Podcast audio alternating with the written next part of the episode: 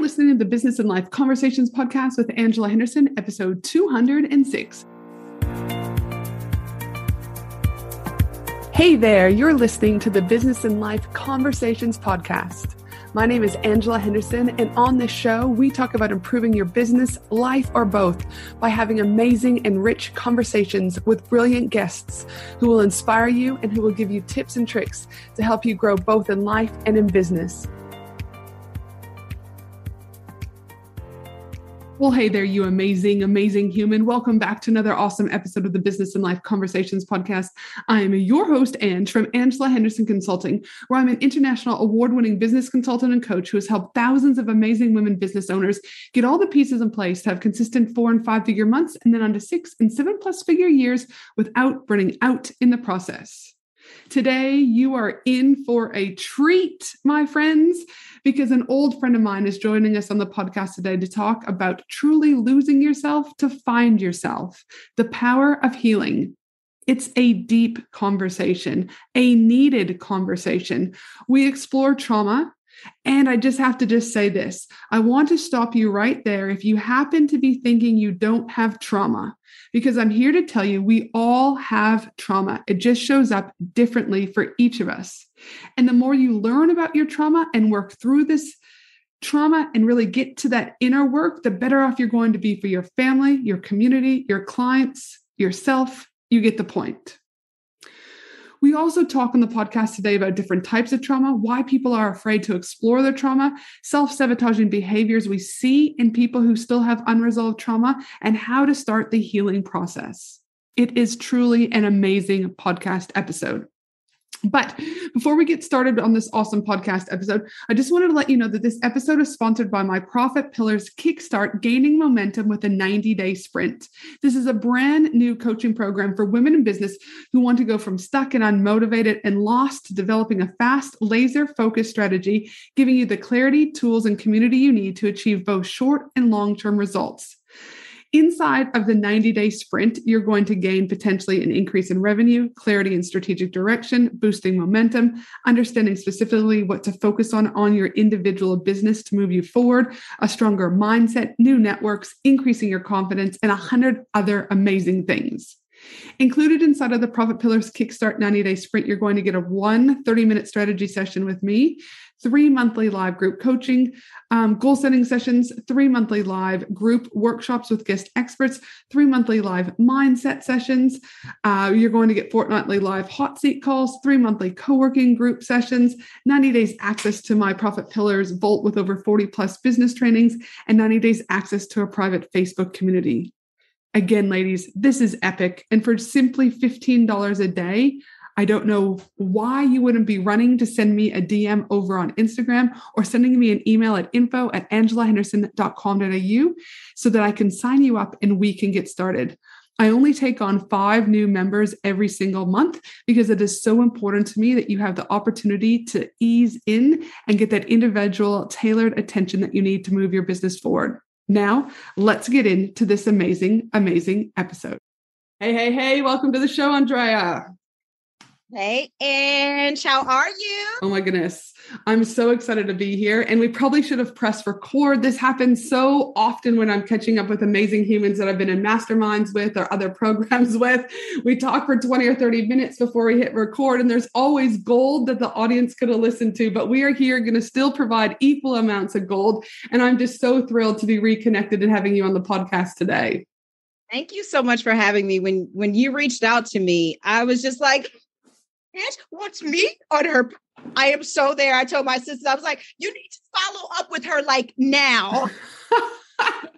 because you are just, I mean, listen, your energy, you're just a bundle of joy, but also your wealth about the, your wealth of knowledge and what we're going to talk about today is next level. And we will get into the trauma side, but I always like to ask my audience guests a fun question just so that they get to know you a little bit more. So my question to you today is, I follow you obviously on Facebook. We're friends. And you always, all of a sudden, I'll be scrolling. I'll be like, oh my goodness, look at Andrea. She's done it again. She's got the most, you've got the most amazing hair. You have all these cool different hairstyles. So I'd like to know what is your all time favorite hairstyle that you just are like, I'm going into the salon and this mama's coming out looking hot as shit?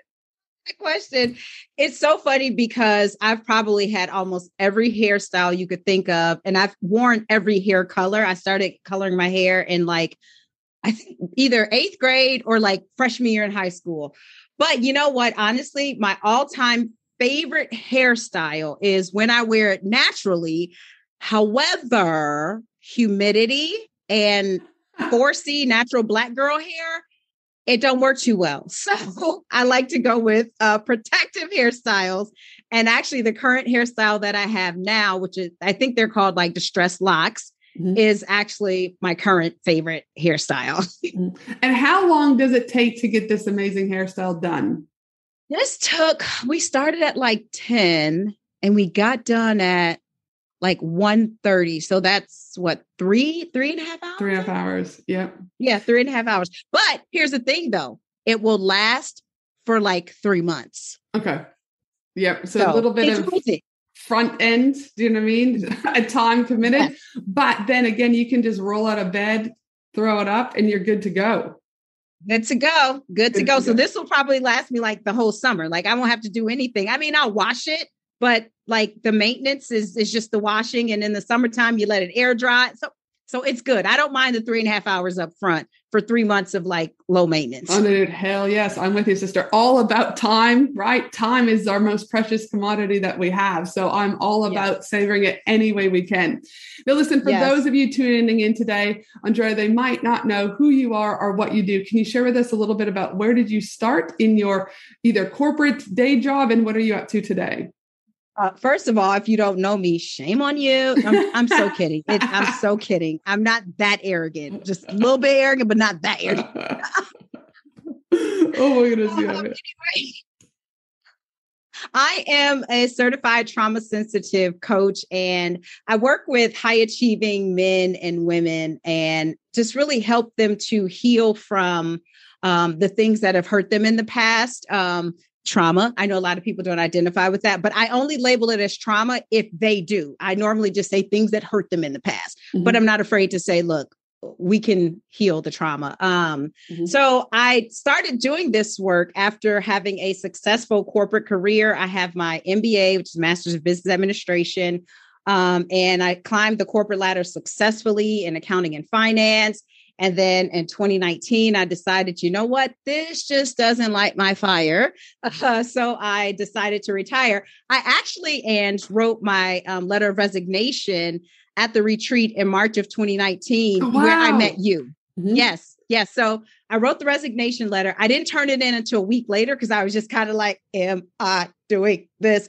Um, so turned it in the following week. And then June of 2019, walked away from corporate. Uh, and I've been doing this full time uh, for the almost three years. June will be will be three years that I've been um, doing this full time, and you know, and I'm now currently working on my PhD in developmental psychology. So talk about a full like full life love. change, career change. yeah. But so but for, that's kind of where I am now. For you though, like when you were sitting there at that ma- uh, at our mastermind in California, what was the moment for you that you're like, you know, I've I have to take responsibility for my life. And if I want things to change, I'm going to have to do things that might feel hard, but we can all get through hard things. Like, what was that aha moment where you're like, you know what? The resignation's coming? Uh, you know, that's actually a really good question because I actually knew that I was going to be leaving corporate in April of 2019 because I remember praying and meditating one day and I was like, all right, I need some guidance, I need some direction. God, help me. What what should be my next step?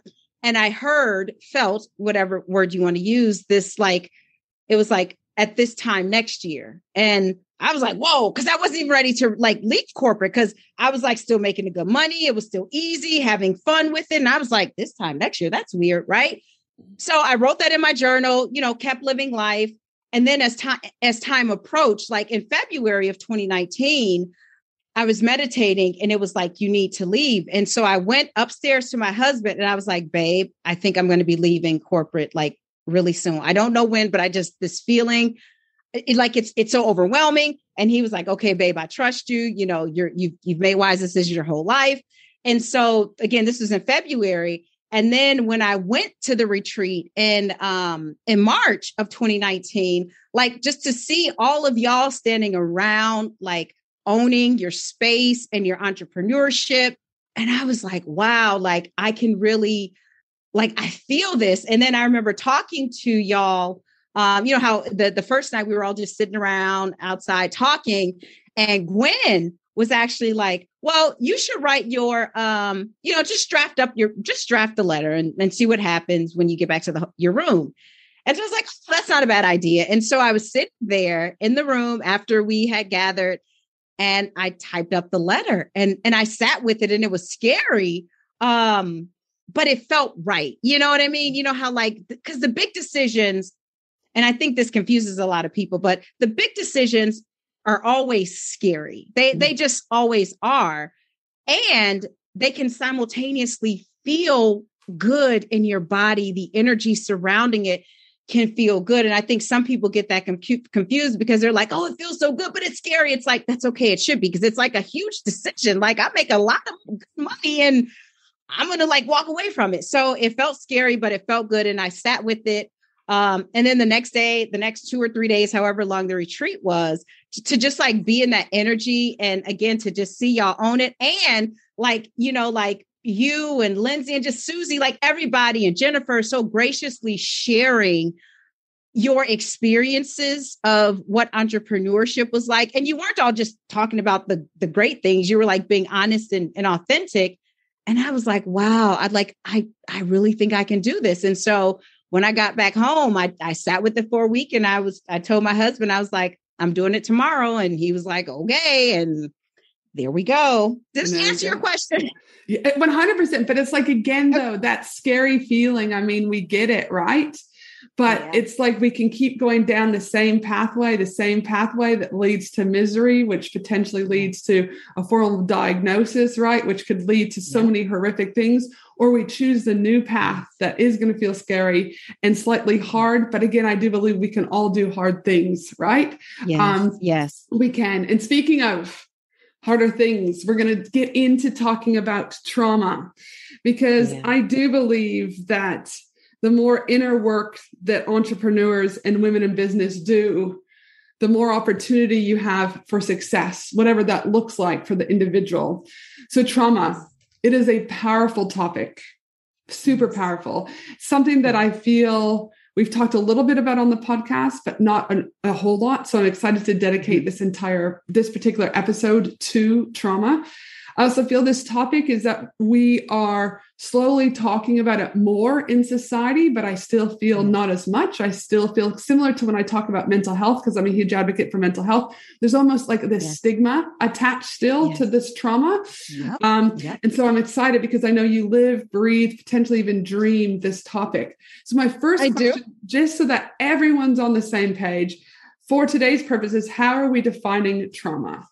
So I like to define trauma as any event that becomes emotionally, excuse me, physically, you know, mentally overwhelming and taps out all of our resources. Mm-hmm. So, said another way, it's any experience that we have that becomes o- too overwhelming for us and we don't have the capacity to to deal with it in the moment. Mm-hmm. yep.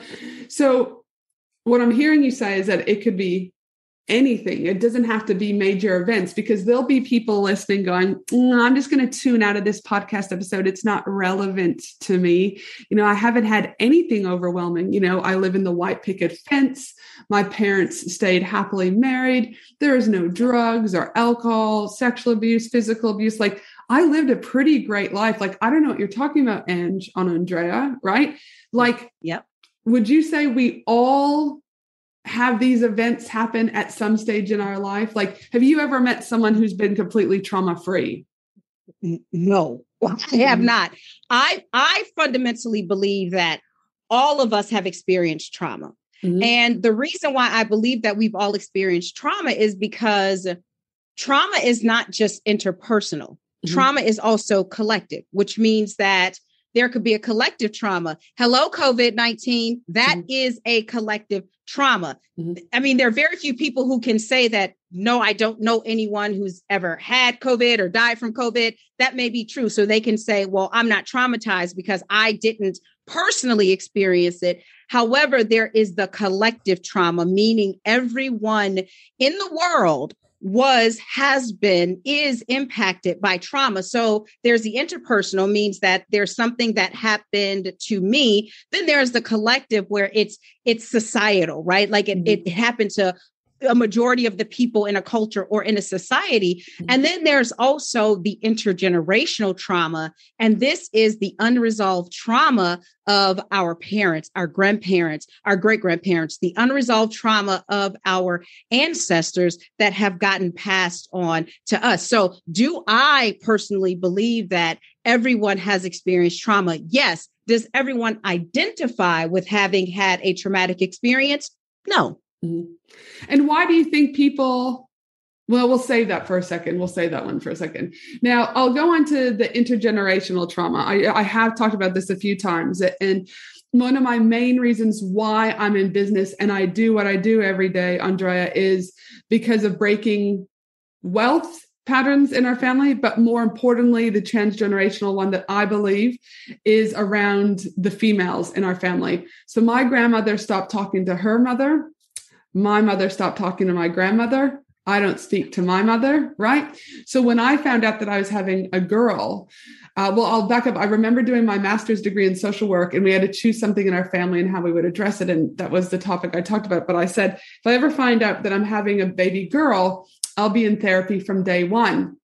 And so my professor kicked back to me and he said, Angela, he's like the reality of it is is you will work a hundred thousand times harder on a, on a daughter relationship than you will a male relationship like a son relationship because of the trauma that has been passed on from the females. And so you know what was so funny? And i believe it was so weird. I thought i was already having a girl and then i was walking down the street um, before the skin. So it would have been maybe tw- week 12, week 13 uh, that I was pregnant with my daughter. And I, that professor walked past me on the street. Now, I hadn't seen Paul since when I said goodbye to him at my master's. So it was years, probably 10, 11 years.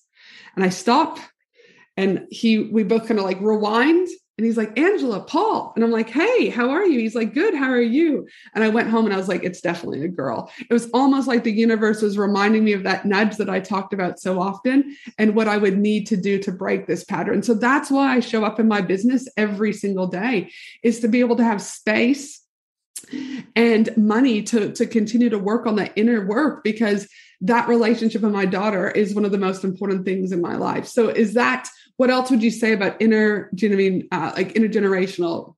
Yeah, that you know what that is actually an excellent example of intergenerational trauma. Another type of intergenerational trauma um, that a lot of people experience has to do with um, and, and obviously I'm not going to go into detail, but a lot of um, sexual violations, mm-hmm. those things like the unresolved, like if something happens to the mother mm-hmm. and she carries that with her, the likelihood of her daughter experiencing that is extremely high. Mm-hmm. And studies have shown that even mothers who are um, vigilant, right? It happened to them. So I'm going to be vigilant so that it doesn't happen to my daughter. Mm-hmm. There's a greater risk of it happening to the daughter of a mother who's vigilant than a mother who is kind of laissez faire, like whatever, eh, you know, whatever will be, will be. Mm-hmm. Um, so that's another type of like uh, unresolved uh, trauma. Also, when we think about um, the impact of the Holocaust, when we think of the impact of slavery, right? Mm-hmm. When we think of the impact of um, internment camps, all of this, and not only in, in the case of like the Holocaust and slavery and internment camps, mm-hmm. not only is that intergenerational trauma, but that's also historical trauma, right? And so, because here's the thing about trauma um, trauma changes the brain. Mm-hmm. Right. And so now we get to um, it changes the development that happens. It changes the socioeconomical uh, economic development. It changes the cognitive development. It changes the physical development. And so once you have that change in the brain, then you're at an increased risk of experiencing interpersonal trauma. So let's say you have someone who has this unresolved trauma um, and, and that gets passed on to their child. So because the trauma has impacted them, the child is not going to develop at the same rates that let's say another kid whose mother or father, right? We're, we're talking about the mother because the child is, is in the womb, but it mm-hmm. also passes through the father. Um, but so this this child is stunted developmentally mm-hmm. when it's when a person is stunted developmentally then that increases their chances of experiencing interpersonal trauma so if they're a little slower than other kindergartners and the other kindergartners tease them because kids are kids right mm-hmm. that now this child is experiencing their own trauma of being bullied or being harassed right and so then they grow up with that and it carries on. And because nobody recognizes it uh, or calls it out as a traumatic experience, then this child lives their whole life being traumatized, and every decision that they make is through the lens of trauma. And guess what? That child becomes an adult, and guess what? That child realizes that, oh my gosh, I have these terrible relationships with with guys who have red hair. Right? Mm-hmm. And they're like, but I don't know why nobody in my family has red hair. And then they sit down for a therapy session and they realize the person that bullied them the most had red hair, right? Mm-hmm. So that's how these things show up in mm. our adult lives, but we don't classify them as traumatic because trauma is seen as something weak and, you know, we don't want to deal with it because it's not socially acceptable. It's more acceptable to be angry about something and act out on anger than it is to cry and say, oh my gosh, I'm experiencing a trauma response. Mm-hmm. And I think you bring up something too, like again, about just trauma is that again, I think society has minimized the different levels of trauma. So unless it's horrific, right? Yep. My dad mm-hmm. died, again, horrific abuse in whatever form, do you know what I mean? Then it's minimized. And yep. so if it's minimized, you know, I just feel like it keeps getting suppressed, suppressed, suppressed, right? The bullying is a yeah. is a prime example, is you know, and just loss. Because I think if we go back about let's talk a little bit about grief too. Wherever there is loss, there is grief Yes. That might be traumatic for some people. So the example that I'll use is is people as parents is Johnny might not have made the basketball team. To us parents, it's just like, it's all right, Johnny, put your head up. You're good.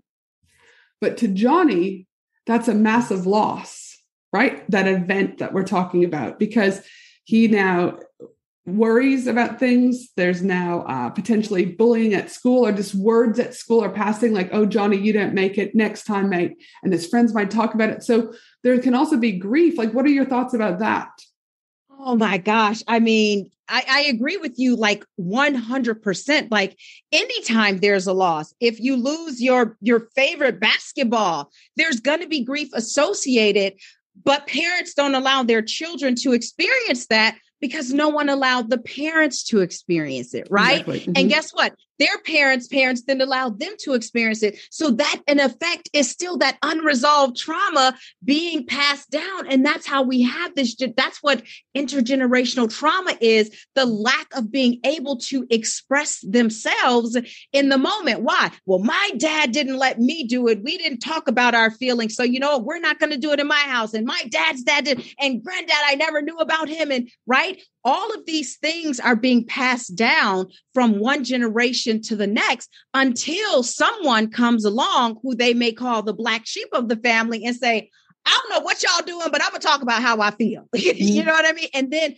they break that cycle. And while they may not necessarily break the cycle within their, you know, siblings, mother and father, but going forward, right, mm-hmm. in their family, they break that cycle that way. And so, yes, grief, anytime there's loss, I don't care how small it is there there's going to be grief. And another thing i want to mention because you bring up because you talked about this minimizing and labeling our trauma.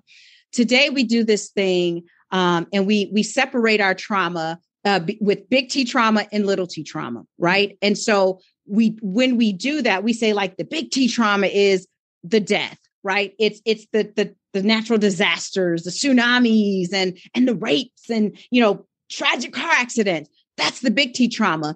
and then we look at it and we say well then there's the little t trauma there's there's divorce right there is um, now we're starting to say that that bullying is is a little t trauma although some people are a bit skeptical you know even though we know that the impact is extremely traumatic mm-hmm. um, and so what happens when we do that with big t trauma and little t trauma we minimize everything else that's in this bucket of little t trauma but here's the thing our brains respond the same way when we are dealt with any experience that's overwhelming to us. So while someone may experience a death, their brain is going to to um, you know go they're going to go into survival mode. But guess what? A person who is being bullied, they're also going to go into survival mode. Mm-hmm. The brain does not distinguish between, oh, this is a big T trauma. So we got to respond this way. We got to fight, fight, you know, fight, flight, or freeze,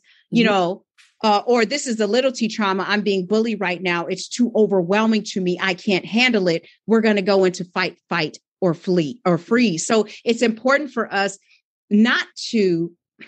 So I don't tell people, you know, hey, don't minimize, don't say your trauma is big T or little T trauma. You you use whatever language feels safe for you. However, it's dangerous when we label our trauma as big T and little t trauma because we minimize what happens over here. Uh, and and and when we minimize that, we don't heal that right mm-hmm. and so we get into this place where well i had you know great parents and my dad worked and we went on family vacations and and yeah so what my dad was you know uh, emotionally unavailable and my mom was you know verbally abusive but so what mm-hmm. they were in the house and we were okay and we we made it and we survived right but it's like mm-hmm.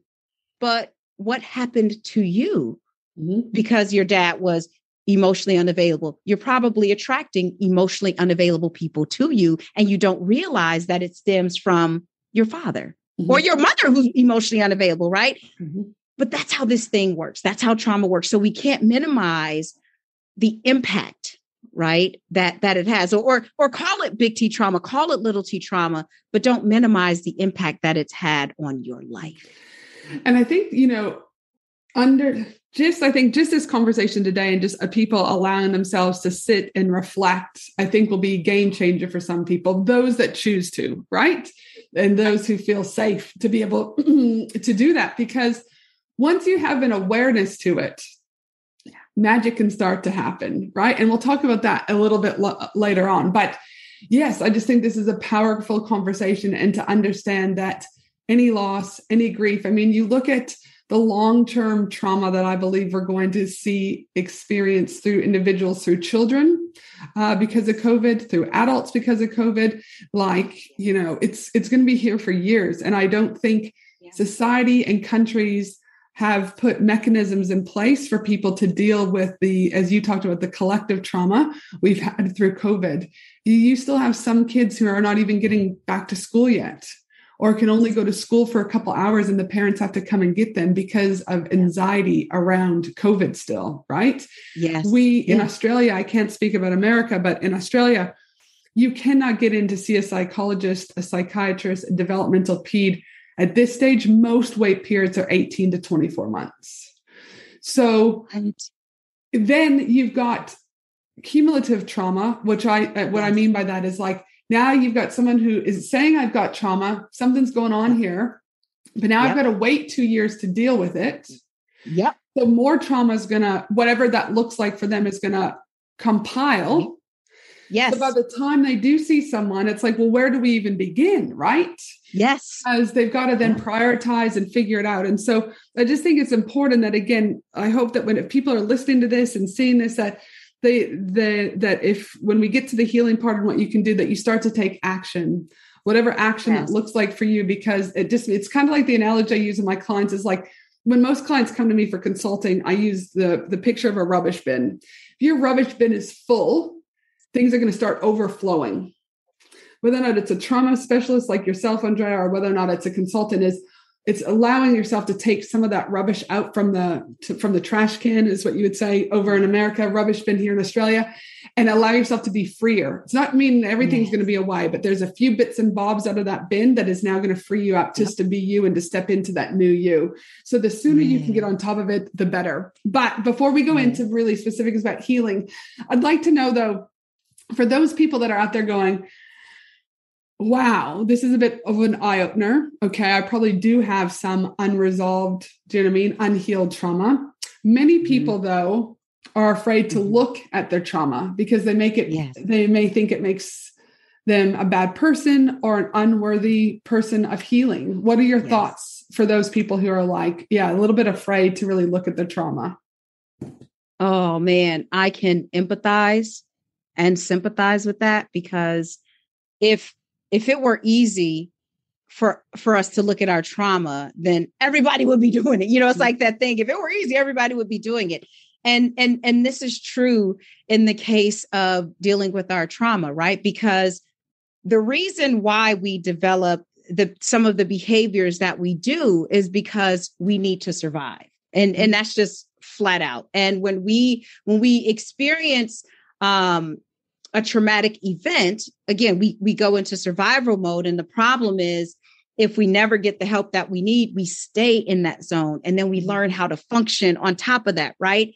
And so a lot of people have identified with their trauma at an unconscious level, mm-hmm. meaning that it has become a part of their identity. And mm-hmm. so they don't necessarily know what they would do like with with without this piece mm-hmm. right mm-hmm. and so it's almost like well you know i may have you know i'm listening to this and i may have experienced some trauma but i'm doing well right i'm, I'm doing fine because again my clients are high achievers they're very successful so they're doing well right mm-hmm. but they keep repeating the same patterns right mm-hmm. or they get to a certain point and they begin to self sabotage and they don't understand. It's like I was on this, you know, 200 day streak and I was getting up every day and I was running every day. And then one day I was just like, I just didn't. And then I couldn't get back into the groove. But then, you know, three months later, I got back into the groove. And I said, so they keep repeating these same patterns. And when they get to a certain point, they begin to self sabotage because it's mm-hmm. like, oh, wait, it becomes overwhelming. Right. And mm-hmm. so when we do start to um, look at our own trauma, it's important that we do it. We have a support system in, in place. And so I can definitely respect, appreciate why someone would be afraid to, you know, go down that path of healing, of healing their trauma because um, most people feel like, oh my gosh, it's too overwhelming and it's going to, it, it may make things worse. And the truth is that it it may feel like a lot in the beginning mm-hmm. but once you see the trauma for what it is then you can begin to look at yourself and see you see yourself for who you are mm-hmm. and and recognize that i'll give this this example of myself so when i was younger um i used to always scratch my brothers and sisters like i would just like literally scratch and pinch them like and they would they would like bleed I mean, and, and I remember doing this.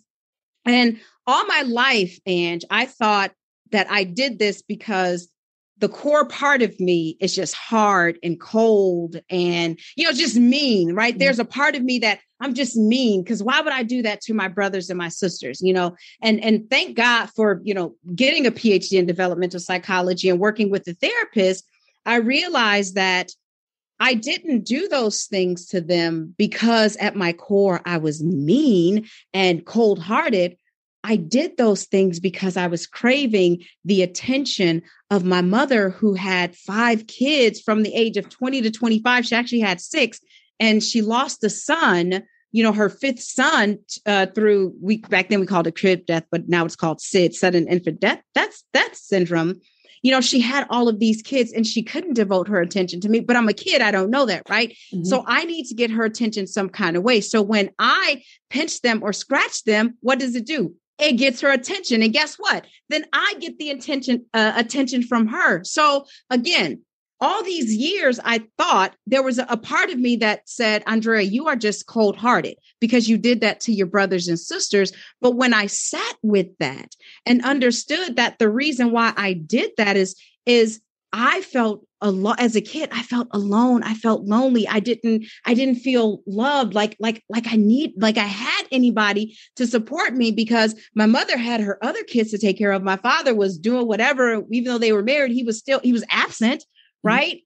But looking at that head on, facing it, mm-hmm. crying over it, you know, I realized that no, I'm not a good person. I, I just wanted love.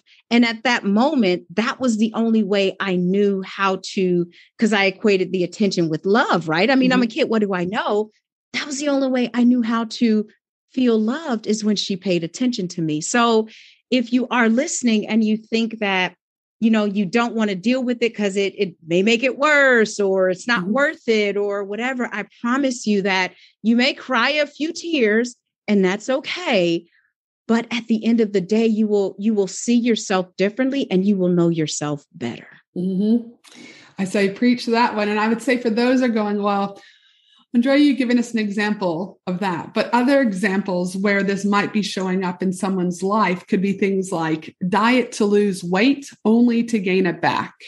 You try to leave a toxic relationship only to go back. You begin a meditation or spiritual practice only for it to not stick. You decide to quit something, but you can't. You attempt to get better at time management only to be worse off than before, right? Yeah.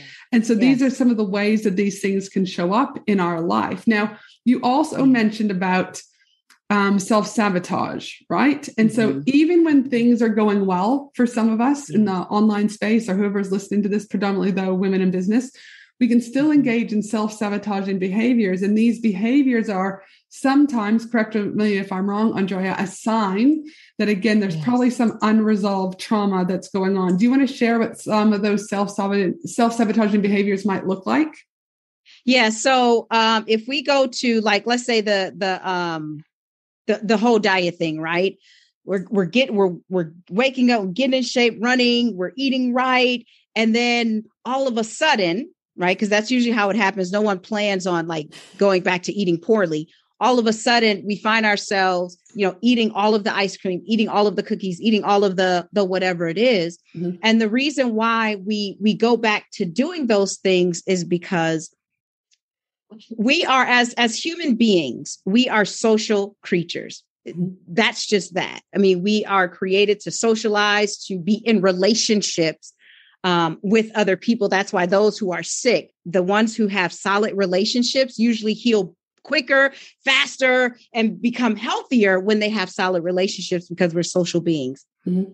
The thing that draws us to people, places, and things is familiarity, right? The mm-hmm. things that are familiar to us. And mm-hmm. so if we grow up in a home where we've used food as comfort because of like for myself i was uh, sexually molested as a little girl amongst other things. And so i turned to food as that thing that would that would comfort me and developed a compulsive eating disorder and a food addiction you know and, and all of those things.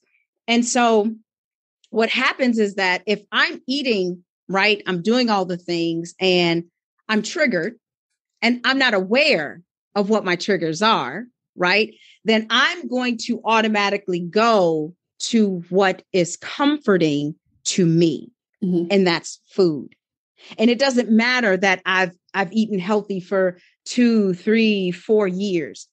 If the thing that drove me to to use food as as comfort, if that's not resolved, and I'm triggered by whatever something that happens in my environment, right? Whatever stimuli that is, my default is going to be for comfort.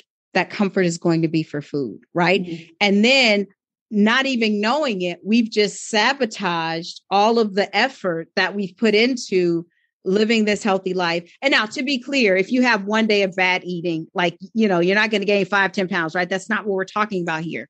Mm-hmm. But what usually happens when we have this unresolved trauma is that it's not just one day.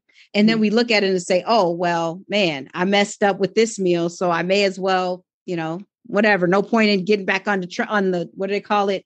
On the horse or the, yeah. whatever, the pony, yeah, yeah, whatever that saying is.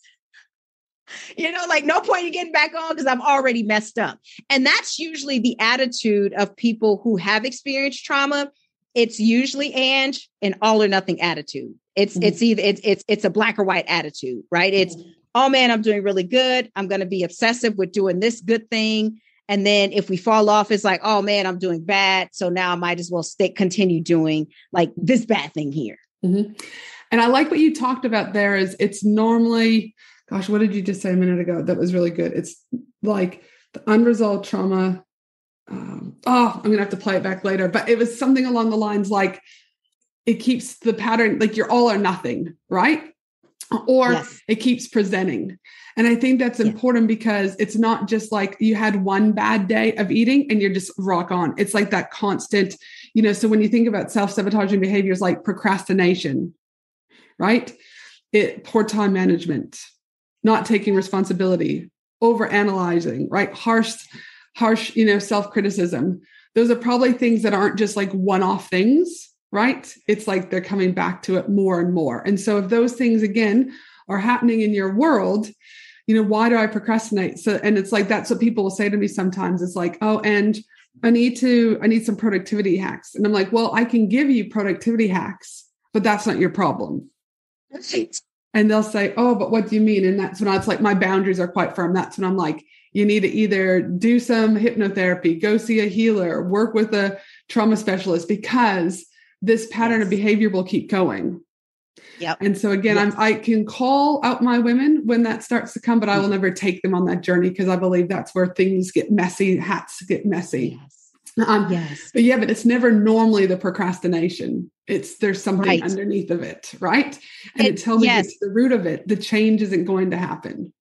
Yes. And I'm so glad you called that out because some people will be like, well, I procrastinate every once in a while. It's like we all do, right? And every once in a while, yeah, we can be doing well on a diet and we're like, I just want some pizza and we'll eat the pizza in your case, and you'll eat the Nutella, you know. Yep. yep. Right. So that's not what we're talking about here, but it's when you notice that you're, you know, always procrastinating or whatever that thing is for you, things are going well, they're going good. And yet you have all the ideas, you have the plan, and you can't execute, right? Mm-hmm. That's a sign that there's something that's underneath that procrastination. Procrastination is the symptom, right? Mm-hmm. It's it's the effect, it's not the cause. It's not what's causing you to not meet the deadline. There's something else, but it shows up, it manifests as procrastination. So yes, it's it's the constantly doing whatever this this behavior is that is you know proof, if you will, of um, there's something that's unresolved mm-hmm. within you. And speaking of unresolved, so my thing is, is there'll be some people out there going, "Oh shit," do you know what I mean?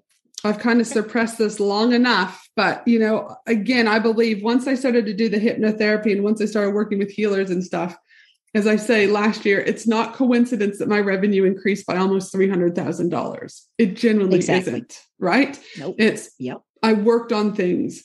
Now, my question is: is for those people who are like, "Oh shit, we've all got a little bit of trauma going on up in here." How do those individuals who are listening? How do they start the healing process? Oh, that's such a good question. Um, and I do want to say this. I think that we can take ourselves on a healing journey, right? Mm-hmm. Uh, so I just want to put that out there. We can certainly take ourselves on the healing journey. For a number of years, I was on the healing journey by myself. Um, but it got to a point where I could no longer help myself and I had to reach out um, for for help. So the way that you know you can begin the the healing journey um, is is as easy or as simple as it sounds is just with an awareness mm-hmm. of having experienced something traumatic. Mm-hmm. Because what the awareness will do is it will allow you to even even if it's for like a millisecond to stop and even ask yourself a question like, wait, where am I responding from? Like, mm-hmm. do, do I really mean that? And is is this true about is this a part of my identity or is is this from the trauma? Right. And once you begin to even question, like, mm, right, this awareness, like, oh, that was traumatic. Then you can say, well, what what what do i want to do about it? Or how has it shown up in my life? Or what are my next steps going to be right? You can ask yourself any number of questions. So the first question is or the first thing to to begin healing is just to have an awareness of it. And if it feels unsafe to use the word trauma you know because some people have this thing about using that word trauma. Mm-hmm. if it feels unsafe to use that word then call it something else you know i just had this really bad experience right mm-hmm. or or or say you know oh that wasn't a normal experience so mm-hmm. so that's the first thing is just to be aware that um or even open to the idea that oh okay i possibly could have experienced it that's the first thing Mm-hmm. The second also, thing is to. Sorry, go ahead. Oh, go ahead. No, no, no. You're fine. Cool. Okay. I was just going to say the second thing is to get a support system.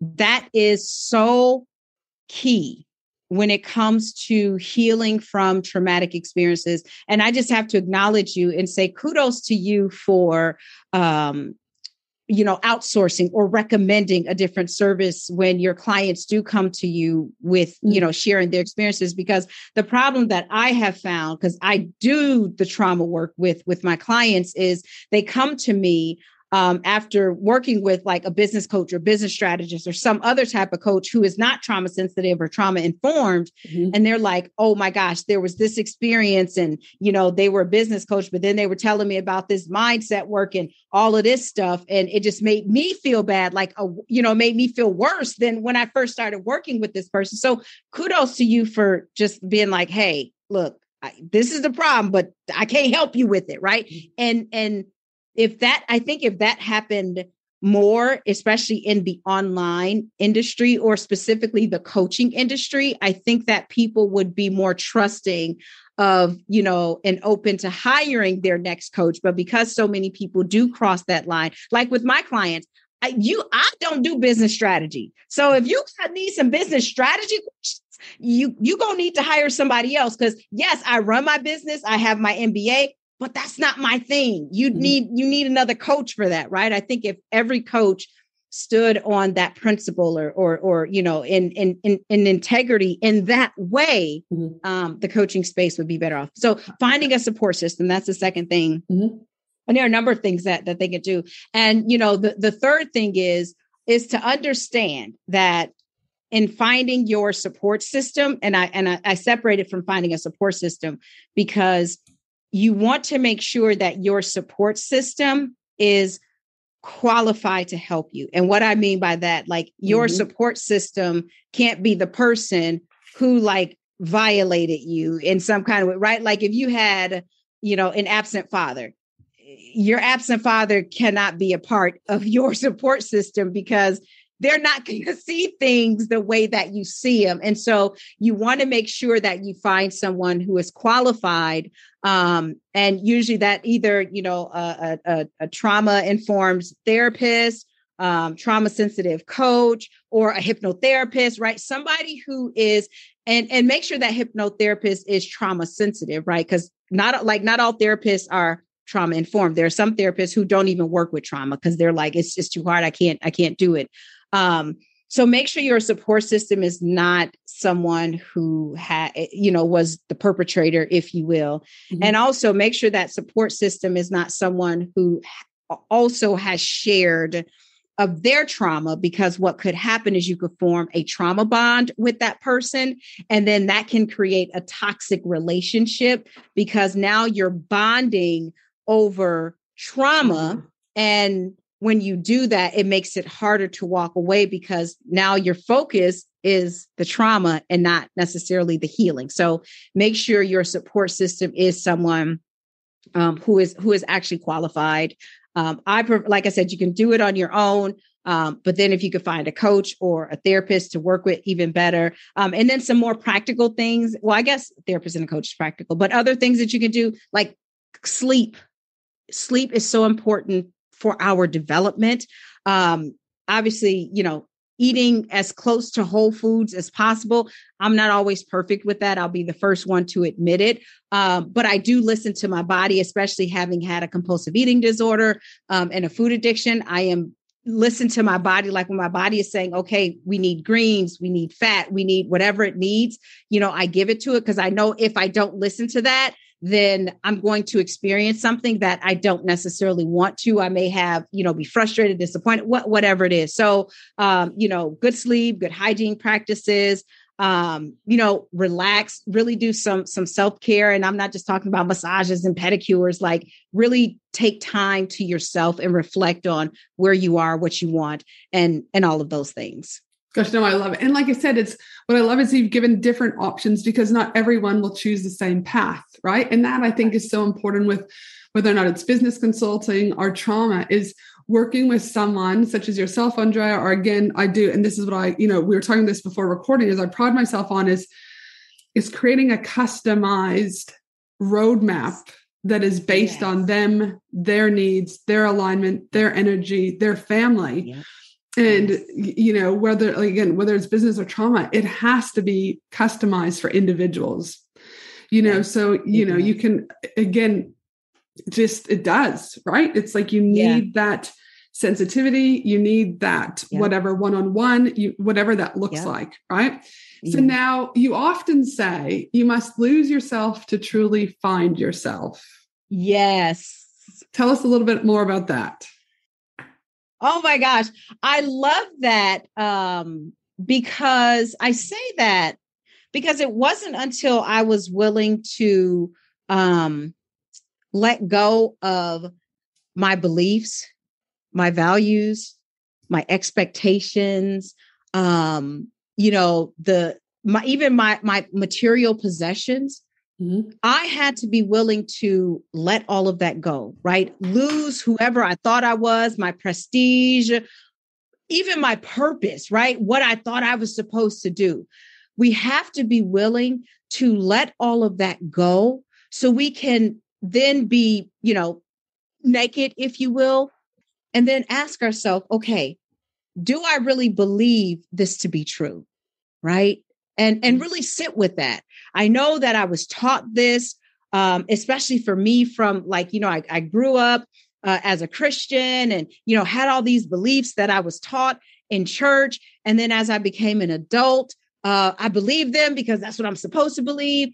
And then as I began to heal myself, I asked myself, but do I really believe this about religion and Christianity? And the answer was no, I don't. And so I detached from organized religion, not just Christianity, but any organized religion. I detached from it, right? And so, and I have so much peace in my life and my connection to my creator and source is so much greater mm. than it was when I was attached to organized religion. And so when I say that you have to be willing to lose yourself in order to find yourself, I mean that you have to lay it all out on the table. Those long held beliefs, those long held expectations, the, the core values that you thought you had, the purpose that you thought you were, you know, driving towards and all of your goals lay it all out on the table mm-hmm. and examine them one by one and decide if if this is actually true for you and some of them you will decide oh this this is true for me I, I do believe this or i do value this or i do have this expectation but a lot of them you will find I actually don't believe this, and I don't think I ever did. I only believed it because my parents believed, my grandparents, or my teacher told me about it, right? And so, mm-hmm. when I say that, like that's what I mean uh, and, and I say it from a place of having experienced it mm-hmm. myself. And I would say too that, you know, in order for me to truly come back to cores, it I had to get messy, right? Yes. And and I had to surrender. And there was a little bit of lostness for a while, but I had to trust. I had to trust that I would come out the other end a better person, a better understanding of me, a better understanding of my beliefs and what was true and not true so again it can get messy which leads to kind of one of our final questions before we wrap up which is i believe we're never fully healed. I believe we're constantly experiencing new events new situations and new heartache that will continue when we're 70 80 and 90 based on situations collective right trauma. If you think about again another event that will happen in our world it's bound to happen at some stage right what are your thoughts? Are we ever fully healed? I don't believe we are. I think that we are always, and I actually call it like the healing journey. I believe that we are always on the healing journey because yes. when it comes to, especially because we're talking about trauma, right? We are only going to heal the things that we're ready to heal, meaning the things that we have the capacity to heal mm. in that moment. And so there are some things that I'm actively healing right now that five years ago, I didn't have the capacity, the emotional capacity or the mental capacity to even sit with that and deal with it and see it for what it was, right? But now I do have the capacity. I've widened my window of tolerance. And so there are some memories or some experiences that are coming to me now that I can look at and cry over and grieve over and be angry about and frustrated I can do that now that I wouldn't have been able to do five, ten years ago. And I also know that there are still some other things, some other traumatic experiences that I've had that I can't handle right now. It's it's too overwhelming because remember, trauma is any experience that overwhelms our resources, our mental resources, our emotional resources, our physical resources, right? And so there's some experiences that if I were to remember right now would become overwhelming and then I would be in a position of re-traumatization, right? I would be in a complete trauma response. So I believe fundamentally that we are always on the healing journey and we will continue to be healing until we take our last breath and and if you believe in the afterlife then until we're in the afterlife and then our healing process is is done but as long as we're in these physical bodies i believe that we're always healing and i think that's a beautiful thing because when we heal right? We know more about ourselves. And to me, that's so empowering. So I don't mind. I've been on this healing journey for 22, almost 23 years. I don't mind being on this journey for the rest of my life. I hope to be on it for 40 or 50 years because every time I heal something, I get closer to, to the me, the me who I was before all of the experiences and before the world told me who I'm supposed to be, who I should be, how I should act every time I heal something, then I I get closer to that version of, of the me who I was and who I am supposed to be, if you will. Yes. And I would also say for me, the healing has allowed me the opportunity to then pass on things that my that I wasn't privy to as a kid, right? right so there. it's like, yes. you know, for example, understanding trauma, understanding the yes. inner work, understanding the hypnotherapist, understanding the healers. Yes. I mean, I can guarantee you that shit wasn't having, you know, that wasn't over dinner. We were having those conversations, right? You know, I know the other day my Chloe said to me, she said, Did you see the screensaver I put on? My screen is she's only nine, gosh bless her. And she said, and the, it was the quote is do something to make someone smile today, leave the world a better place. And it was one of those moments where like some people would be like, "Yeah," but to me, I was like, wow, that's a really proud moment because I'm instilling those conversations that we're having at the dinner table and things that weren't allowed at our dinner table as a child growing up, right? And so for me, as I agree, that healing journey allows me to not only heal myself, but heal generations to come, even if those people not, not believe that it's healing generations to come. Um, because I know then that, or I would hope that my kids will be having conversations with their kids and my grandkids and so forth, right? That our generations are also only going to get better and better, which means our community and the global level is only going to get better and better. I mean, because honestly, and you are so spot on because we cannot heal anybody, future generations, if we don't heal ourselves. Mm-hmm. And in, in healing ourselves, and I tell people this all the time that the beauty of healing is that when we heal, like individually, my healing has healed my ancestors and then it will also heal my descendants right? Those mm-hmm. that come after me they will also be healed because of the work that i'm doing and because i'm able to see my own trauma and recognize it for what it is. When i see my children experiencing it just like a real quick example you were talking about like you know our kids and the impact of like covid. So my daughter was in the fifth grade when when covid happened and you know school year was, was cut short for everyone. And so they were supposed to have like a picnic. They were supposed to have a ballroom dance competition. They were supposed to um, go to this French village because they, they attend a French immersion school. And so they're, they're taught French. So many things. They were supposed to have like a, a fifth grade graduation to go on to uh, middle school, what we call it mm-hmm. in the States, which is sixth, seventh, and eighth grade, which I think you're familiar with that, right? Yeah. But maybe your listeners aren't. So it's sixth, seventh, and eighth grade she didn't have any of that. So just mm-hmm. this last year, she was on the yearbook committee and the I had the date in my calendar and then the teacher got sick and they moved it and I had something else going on and I was like, "Oh my gosh, I I I can't take you. You're going to have to miss it." And she said, "Oh my goodness." She's like, "I miss everything."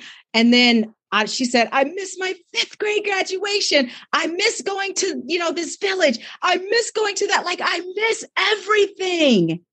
And when she said that, I was like, this is if if i the way i respond in this next moment will be the difference to whether this becomes a traumatic experience for her or whether it becomes a healing experience for her Mm-hmm. And when I heard her say that, Ange, I went in her into her room and I grabbed her face and I said, I am so sorry that you missed out on all of that. And it doesn't seem fair. And I am, I'm so sorry that happened to you. And you know what? I'm going to move my schedule around so that you can go to this one thing. Right. Mm. And for her, that then created that space where it's like, okay, like I don't miss everything. Right. But if I would have stuck to my guns, I'm the parent and I, you know, the, I didn't move the meeting, the teacher did. It's the teacher's fault. If I would have went that route, guess what? It would have solidified in her that I do miss out on everything. And so she would have created an attitude, a personality, and a behavior mm-hmm. around the fact that she misses out on everything. Mm-hmm. Right. And so when we heal ourselves, because I'm healed, right? And I recognize a trauma response, not only because of the work that I do with my clients, my education, getting a PhD in developmental psychology, but because I'm aware of my own triggers. I saw that in her and I said, uh uh-uh, uh, you going to go to this thing. You might have missed those other things, but this yearbook thing, you're going to that. And this will not be we will not create a trauma response, a traumatic event out of her missing out on everything. Mm-hmm. So, what you said about healing your children and future generations is so spot on. 100%. Mm-hmm. Again, it's a work in progress, but I believe we can change the world one one healing element at a time, right? Is yes. because again, yes. collectively it all comes back together because everything is energy, right? So, you know, it's a knock-on effect. Now, whew, big episode for some people listening but it's an important episode. So important yeah. because we all have choice. We're all right on time and we all have yeah. choice as to how we handle our trauma and how we equally yeah. choose to heal our trauma. Your life, your responsibility is what I say, choose wisely. Now, for those businesses who would love to connect with you, Andrea, how can they connect? Where can they find you? Oh my gosh, it, it's so funny because I've been on a quite a few podcasts lately, and I used to say on Instagram, and but I'm, I literally deleted the apps, all the social media apps from my phone. Um, but you know what? The best place for people to find me is uh, they can either go to my website, andreamichelle.com, um, or they can go to the global center for trauma.com. Mm-hmm. Uh, and that's probably, I mean, I do have these pages on you know facebook and instagram but i'm, I'm not active there. Mm-hmm. um, but there's like contact forms and they can learn more about me on andreamichelle.com or the global center for trauma.com dude i love it. I love it. I've got one final question. What do you know what do you know now that you wish you knew when you first started off in business? Oh man oh that's such a good question.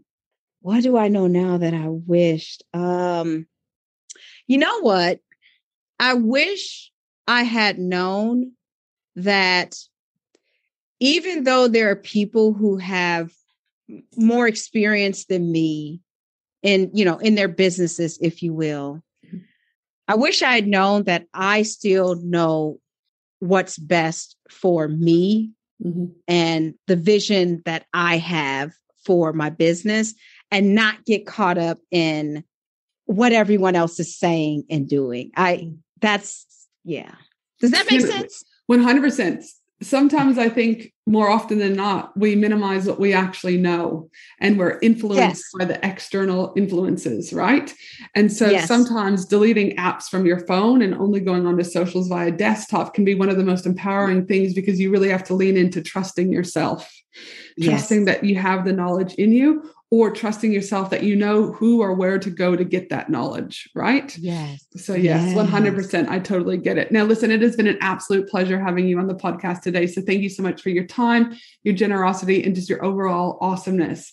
And before I sign off, please remember that my team and I will be putting together the show notes uh, over at angelahenderson.com.au. We'll make sure to include all those links that you talked about, Andrea, in there. For you listening, Amazing Human, I hope you found this episode reflective, empowering, and like I said, awesome. Because again, we can heal little bit by little bit if you choose to heal. Have a fabulous day, and I look forward to you joining me again next week for another awesome episode of the Business and Life Conversations podcast. Have a great day, and thanks again, Andrea. You're welcome. It's my pleasure, Ange.